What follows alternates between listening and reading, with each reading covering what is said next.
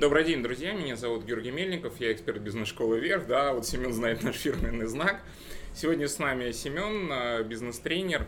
Мы попробуем выяснить, что же все-таки за замечательная профессия бизнес-тренера, одновременно человек. И э, у Семена еще, как выяснилось совершенно неожиданно перед записью, есть интересный проект, о котором он попробует тоже рассказать нам в ближайшее время.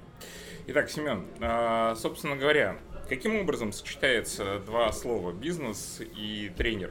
Ты учишь, как зарабатывать деньги, как строить процессы, как, а, не знаю, организовывать команды и где этому всему учатся? Э, вот я не знаю, каким образом эти два слова сочетаются, потому что в моем случае они не сочетаются. Ну, это такой приевшийся термин, э, который Э, на самом деле себя, мне кажется, немножечко даже скомпрометировал, и если так вот нормальному предпринимателю подойти и сказать, слушай, я бизнес-тренер, он скорее посмотрит на тебя как на непрофессионального человека, как на профессионального, чем на профессионального. А, мне кажется, что надо этот термин теперь разделять, кто чем занимается. Я, например, не занимаюсь ни процессами, ни какими-то привлечениями финансов, ни выстраиванием э, кэшфлоев там всяких таких. Я занимаюсь исключительно влиянием руководителей на подчиненных, продавцов на клиентов и так далее. Вот эта тема... Есть манипулятор. Ну, мотивация и манипуляция, это не нам решать на самом деле, это решает тот человек, с которым мы общаемся. Ну вот на эти темы, например, э, я профессионально этим занимаюсь. То есть ты профессионально объясняешь э, руководителям, каким образом управлять коллективом, да. каким делать, как это делать правильно да. и каким образом выстраивать взаимоотношения в цепочке, да? Да. А, ты этому учился где-то или это какой-то самостоятельный опыт? Э, слава богу, не самостоятельный, потому что именно благодаря самостоятельным опытам бизнес-тренер теперь воспринимается больше как э, неуч, чем как человек. Э, недавно даже прочитал в комментарии одного достаточно медийного человека, что хуже бизнес-тренера без бизнеса хуже бизнес-тренера может быть только бизнес-тренер без бизнеса. Что, с моей точки зрения, опять же, ну, то есть ко мне не имеет никакого отношения, потому что то, чему я учу, учу не имеет никакого отношения к построению какого-то собственного дела. Да, конечно, неплохо было бы, если бы у меня был опыт управленческий, слава богу, у меня есть. Но в этом контексте э, я учился э, в швейцарской организации, которая, в общем-то, и работает, Boots of Kaiser Training International. Вот, и э, ежегодно я туда езжу на повышение квалификации, так назовем. В общем, основная моя задача повышать свой уровень компетенции, и мне это все преподают а, компания, которая уже 53 года на рынке. А, ну то есть у тебя это все-таки э, некая специализация, некая специальность, которой ты учишься, которой ты развиваешься и там приобретаешь опыт, который есть и в заграничных компаниях, э, соответственно, западных. Да. И пытаешься его принести да. сюда. Есть Но... определенная методология, есть определенная философия, есть определенные инструменты. А, я не привношу практически ничего своего, ну, помимо а, так называемой русской интерпретации определенной, ну, потому что есть у нас все-таки ментальность, есть у нас склад характера, и, конечно, мы больше любим э, дистанцию между властью и подчиненными. Ну, вот, причем и как с одной стороны, так и с другой абсолютно, стороны. Абсолютно. То есть и одни пытаются дистанцироваться, да, да. и другие. Да. Ну, ну вот э, при, при, при этом есть определенное представление о том, что э, если эту дистанцию сокращать, то эффективность работы будет лучше.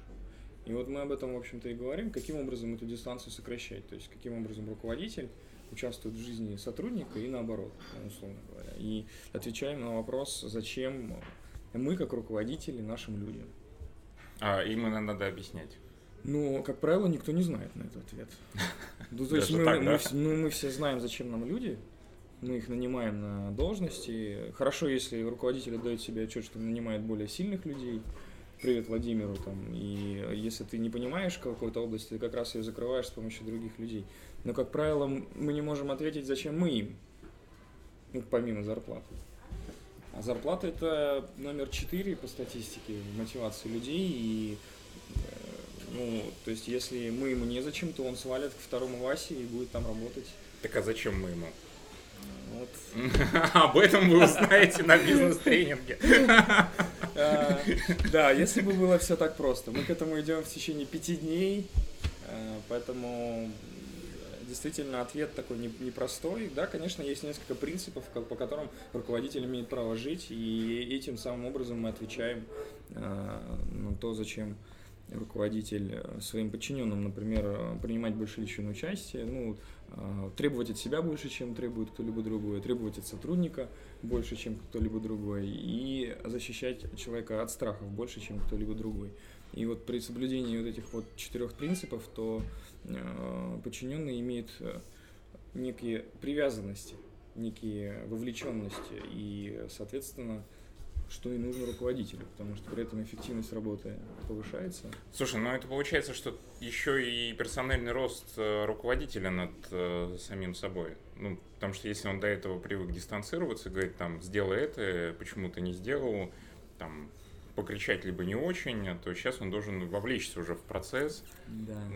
каким-то образом вырасти над собой или там перешагнуть через какие-то свои собственные там, не знаю, проблемы, заморочки, там, и так далее. И это достаточно тяжело, наверное, столкнуть человека на то, что но ну, у меня есть подчиненные, я им плачу зарплату, они должны работать. Что еще от меня хотите?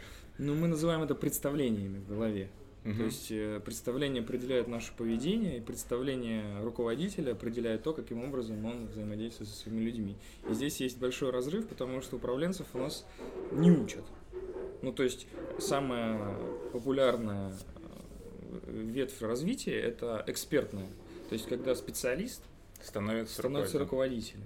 И при этом, поскольку он эксперт, все к нему приходят за советами.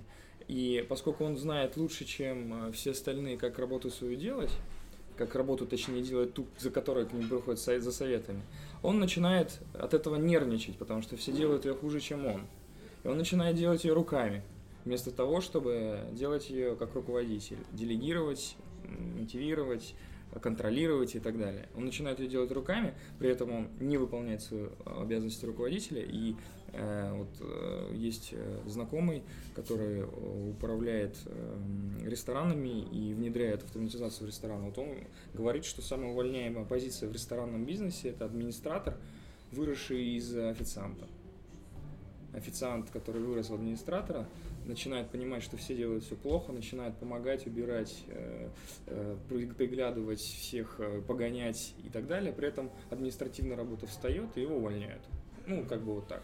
А, именно поэтому профессия менеджера, профессия менеджмент – это отдельная история, которой надо учиться именно в контексте взаимодействия с людьми. Не в контексте выстраивания бизнес-процессов, не в контексте э, бухгалтерского учета, а именно как мне побудить человека к действию, чтобы он пошел и в конце концов сделал. И неплохо было бы, чтобы он сделал хорошо.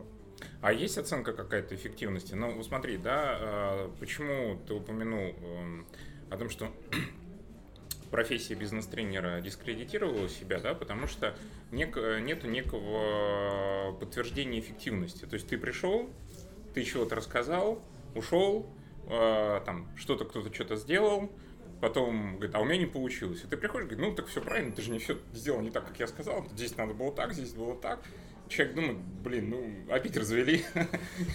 Да, ну, с одной стороны правильно, с другой стороны мы же не можем э, положить свои результаты в 100-метровке на тренера по бегу, потому что если ты не будешь бегать, как тебе говорят, соответственно, ты не будешь бегать с тем результатом, который ты хочешь. Это первое. Второе... Так вроде задача как раз тренера это сделать так, чтобы ты бегал так, как э, ну, надо. Прекрасно, прекрасно. Только это будет стоить таких денег, что если бы мы каждый день участвовали в этом процессе, что время, оно, ну, то есть оно дорогое само по себе сейчас, uh-huh. и время специалиста, который может показать тебе, как зарабатывать деньги, оно еще больше стоит. И именно поэтому тренинги ограничены во времени, и, конечно же, ответственность как минимум на 50% лежит на человеке, который этот тренинг слушает.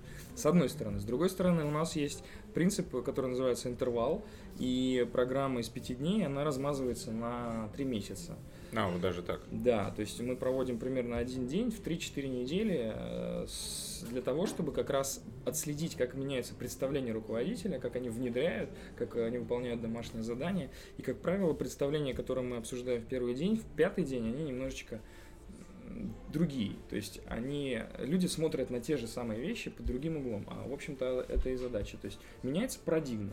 Угу. И как только оно меняется, значит, все инструменты, которые мы даем, они, они во-первых, вторичны, потому что инструменты сами по себе ни, ничего не стоят, если не понимать, почему они используются. Вот наша задача как раз сдвинуть представление, сменить а, на более позитивный, на более продуктивный, на более эффективный и так далее. То есть вам одного дня достаточно раз в три э, недели для того, чтобы вот этот э, камушек э, толкнуть, он да. начал как-то там сам катиться в голове, каким-то образом анализировать ситуацию, потом схватывать следующий камушек и так далее, да? При, при этом определенные задания, при этом определенная практика и отработка, при этом определенное чтение, ну и, в общем-то, да, действительно, нам требуется определенное время, чтобы мысль выросла. Ну, то есть, как бы, зерно мы сеем, и до некоторых там вещи некоторые доходят там через полгода вообще, то есть после тренингового и потом говорят, типа, о, нифига себе. А вещи достаточно простые и банальные, вроде бы, которые все мы знаем. И, ну что за фраза такая? Представление определяет наше поведение. Ну вот за эти пять дней человек начинает понимать, что действительно единственное, что отделяет меня от той эффективности, которую я хочу, это мои представления, все. То есть не какие-то люди, не какие-то препятствия, а то, как я воспринимаю эту ситуацию. Потому что есть другой человек, который воспринимает ее по-другому, и он с легкостью ее преодолевает. Слушай, а насколько вот хорошо там такой человек, как ты, подготовленный со знаниями теоретическими и там, возможно, с какими-то практическими, э, может стать э, руководителем хорошим? То есть насколько э, разумно брать бизнес-тренера в качестве руководителя? Ну, потому что по твоей логике вроде как это максимально эффективно, да? Ты знаешь теорию, ты понимаешь, как она должна развиваться, и, естественно, ну, ты, по идее, должен быть лучшим руководителем на Земле. А, ну, есть у нас, в первый день мы это обсуждаем, ситуация есть не равно должно быть, потому что должно быть, что тренер, конечно, лучший руководитель на земле, а есть, что он худший тренер, руководитель на земле. А, вот. В моем случае у меня есть практика, и у меня есть бизнес, которым я занимаюсь, и там достаточно э, много сейчас вовлеченных людей, которыми которых я считаю своими сотрудниками, условно говоря, которых мне нужно побуждать действию. И с моей точки зрения абсолютно неважно, умею ли я побуждать действию к официантку, официантку в ресторане сделать мне скидку, или своего сотрудника пойти работать. Потому что принципы и законы влияния, они одни и те же. Вот. А в этом контексте я не могу ответить, конечно же, конкретно, имеет ли смысл нанимать бизнес-тренера в качестве руководителя. Смотря какого, смотря зачем, смотря какой у него опыт, и, конечно же, теории недостаточно. Необходимо какое-то внедрение и практика. Э, мы... А какой у тебя бизнес? Э, сейчас э, это мозгобойня основной проект, если мы про бизнес говорим отдельный. Кейзер это тоже мое предприятие, потому что я работаю сам на себя.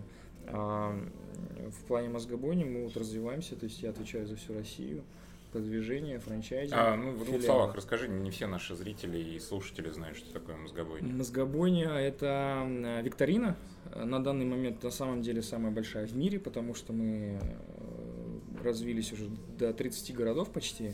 Вот. И в этом году мы планируем занять все миллионники и полумиллионники в России. Вот. Мы работаем уже в Берлине, мы работаем, сейчас будем открываться в Мюнхене, Минск, э, э, Киев сейчас запускаться будет. Э, и от Санкт-Петербурга, Смоленска до Екатеринбурга, вот Новосибирска. А это твой собственный проект? Я партнер а, белорусов, партнер. да. А. Да, но я отвечаю за Россию теперь. Mm. Вот. И, соответственно, мы планируем в Москве запускаться в сентябре. Ну, в общем, достаточно людей, которых необходимо побуждать к действию. И действительно, те навыки, которые я приобретаю при этом, они мне помогают, в том числе практически э, кейсы рассказывать э, в практическом применении моих тренингов и наоборот. Слушай, скажи, пожалуйста, вот есть такая практика, когда люди уезжают э, там для какого-то от решения, погружения, ну, особенно часто это люди, занимающиеся йогой, делают, да, они, предположим, уезжают из города, там, в какой-нибудь а, горы, либо в какой-то монастырь, да, для того, чтобы пройти медитацию. И объясняют это тем, что невозможно сделать то же самое в рутине жизни, тебя постоянно что-то отвлекает, там, когда телефон, когда еще что-то. А, насколько вот с твоей точки зрения эффективен отрыв такой? На сто процентов потому что действительно, ну то есть я, э, я недавно читал статью, не помню какого-то большого такого предпринимателя, который рассказывал про, а к нам приходил, к нам приходил в клуб Эталон э, предприниматель, у которого своя строительная компания, который э, основал э, старты триатлон в Санкт-Петербурге. И вот он рассказывал про то, как он уходил в горы на месяц. И это настолько выдергивает сознание, что ты при, приезжаешь, для тебя, во-первых, все в, в округе новое, то есть как бы как будто бы ты не потрогал этого. Вот. И э, эффективность работы повышается, потому что ну, ты просто у тебя энергии э, фонтан. То есть э, мы постоянно находимся в определенном действии, в определенном цикле, в определенном э, беге, как, как белка в колесе, особенно в больших городах, особенно у нас в Питере. И, конечно же, при достаточной серости еще общей нужно, конечно, выбираться. И я считаю, что путешествие – это залог э, свежего взгляда, прочистки мозгов и получения каких-то новых представления о мире, и это дает результаты. То есть сочетание, предположим, бизнес-тренинга какого-то и там поездки в теплую страну, где много солнца, это ну, хорошая идея. Это прекрасная идея. Именно этим мы сейчас и занимаемся. Мы готовим э, поездку на Сицилию в мае на 10 дней, где я буду проводить как раз управленческий тренинг в течение 5 дней э, куда ну, просто необходимо попасть, потому что это будет э, полное погружение в общение с единомышленниками, никакого алкоголя, никаких сигарет.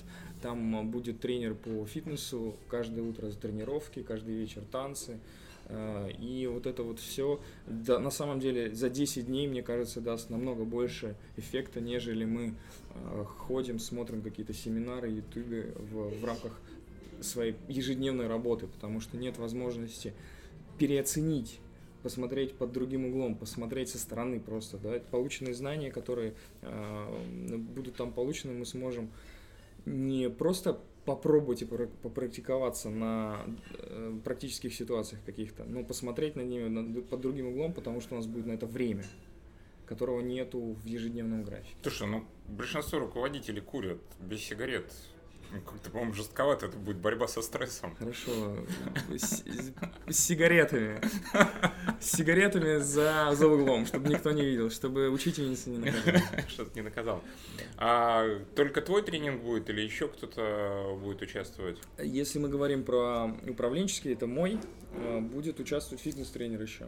То есть вот э, два тренера, которые один да. для тела, второй для ума в данном да, случае, да, это ты так, да. и, соответственно, а, и ты будешь давать стандартную программу, которую ты даешь в городе, или э, там будет какая-то специальная расширенная? Ну, потому что ты говорил, что вы там раз в три недели этот один да. день используете, а тут вот... Тут тоже будет небольшой интервал, там не будет это каждый день, э, и э, мы, конечно же, будем обсуждать те темы, которые наиболее актуальны для тех людей, которые будут на этом тренинге.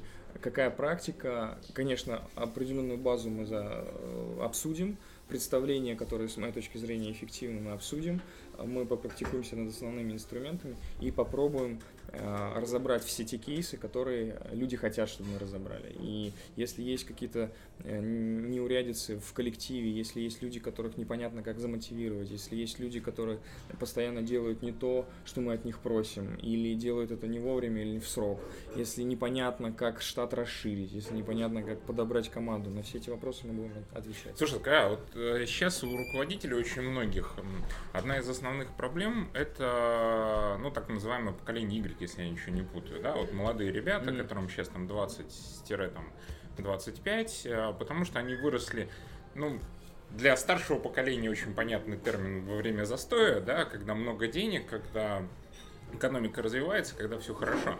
Они фактически попали в этот же момент развития вот, ну, новой России, когда нефть дорогая, у нас бум развития, и все проблемы, которые были у их родителей, они их не коснулись. Отчасти потому, что действительно ситуация такая, отчасти потому, что многие родители э, пытались э, прикрыть своих э, детей от тех проблем, которые они сами испытали. И эти ребята, они мало мотивированы. Но объективно. Они не знают, что может быть плохо, у них нету такого опыта. Это не их вина, просто у них нету такого опыта. И если они попадают в какую-то ситуацию, где их что-то не устраивает, они всегда предполагают, что можно сменить работу и будет точно так же, как сейчас, только, только лучше. А вы каким-то образом помогаете решить эти проблемы? Как раз э, с моей точки зрения абсолютно не важно какое время, потому что э, человек всегда воспринимал э, ситуацию таким образом, что если ему будет не нравиться его работа, он найдет параллельно другую. Это ошибка. Всегда. А, поверь мне... 20 лет назад, 30 лет Не, назад. поверь мне, в данном случае, ну, я очень не люблю а, прибегать к этому аргументу возрастной разницы, да, и опыта. Ну, потому что это нечестно, да, и... э, Но все равно прибегну. Не, я просто объясню. А, Было время, возможно, тебе повезло, его не застал, когда с работы было очень фигово. А, Очень и очень плохо, и а, реально, если тебе удавалось найти работу, ты держался за нее до последнего, потому что ты понимал, что если ты сейчас отсюда выйдешь, не факт, что ты работу вообще найдешь. А уж говорить о том, что я уйду и найду работу себе лучше, вообще не приходилось. А, Именно поэтому я и сказал, что многие родители закрыли от детей вот эту проблему, а, потому что а, смена работы вообще сама по себе является стрессом, а когда ты понимаешь, что тебе на работе плохо, но другого варианта в настоящий момент заработать денег нету, а, объективно нет. То есть либо ты должен создавать свой бизнес, а, не у всех это получается, не все хотят брать на себя риски, а, и либо ты должен искать какую-то другую работу, но ты не факт, что ее найдешь. Это объективно. Ну, как бы рынок был, а, ры- рынок труда именно с точки зрения для работодателей, не со стороны сотрудников, а для работодателей, он в какой-то момент был перегрет. Причем очень сильно специалистов, которые готовы были работать, а, было в разы больше, чем фирм, которые готовы были платить за это зарплату.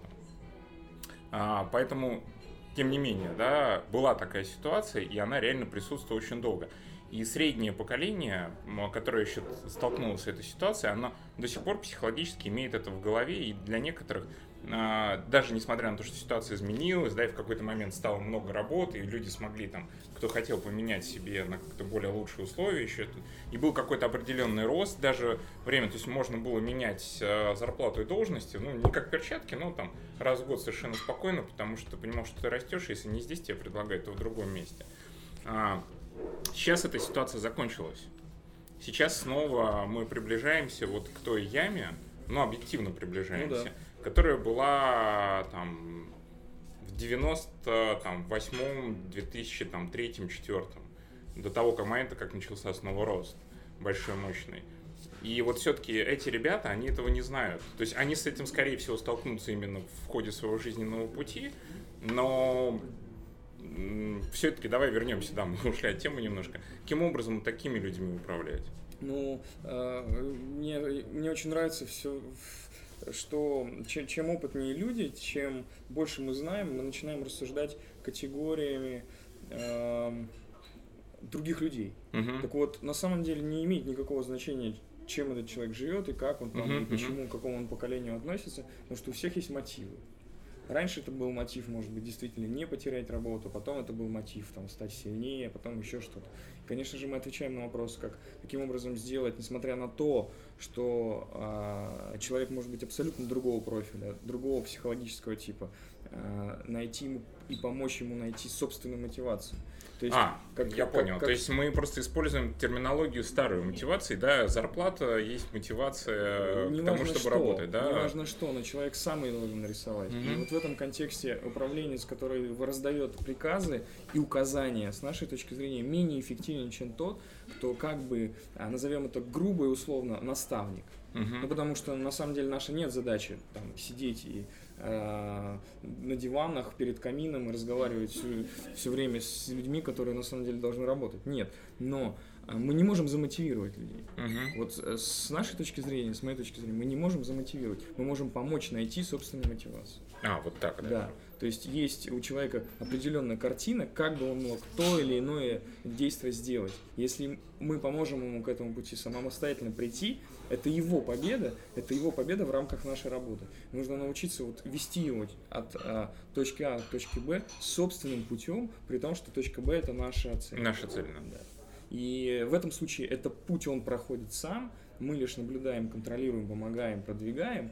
И, конечно же, эта вся тема будет обсуждаться в том числе и на Сицилии.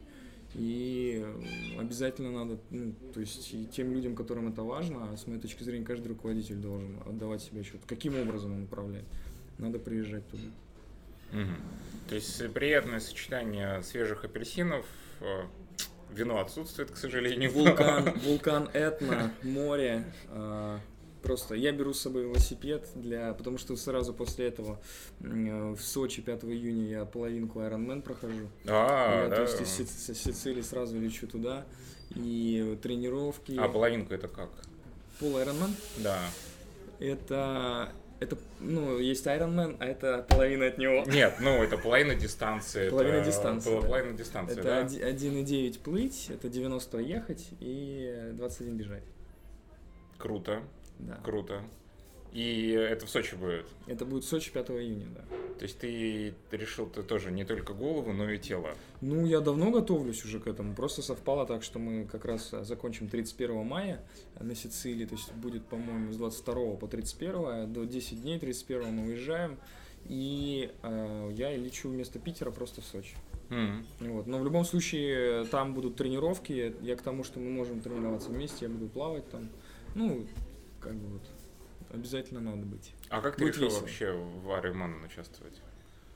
Да давно я как-то, я бегал, то есть всю жизнь я плавал, потом я бегал, потом я пил очень долго, тол- толстел, а, потом перестал, когда взялся за голову, начал опять бегать, пробежал свой марафон первый в 2012, потом перерыв небольшой был, ну и уже тогда я посеял себе мысль, что надо вот двигаться дальше, потому что плавание я очень люблю, бег у меня, в общем, тоже встал уже, и э, велик добавить, и вот я в прошлом году уже собрал себе свой первый велосипед, ну, не сам, а кастомный мне сделали, вот, и я с августа уже потихонечку двигаюсь. А ты едешь на своем, ну, в Ironman ты едешь на своем. Обязательно.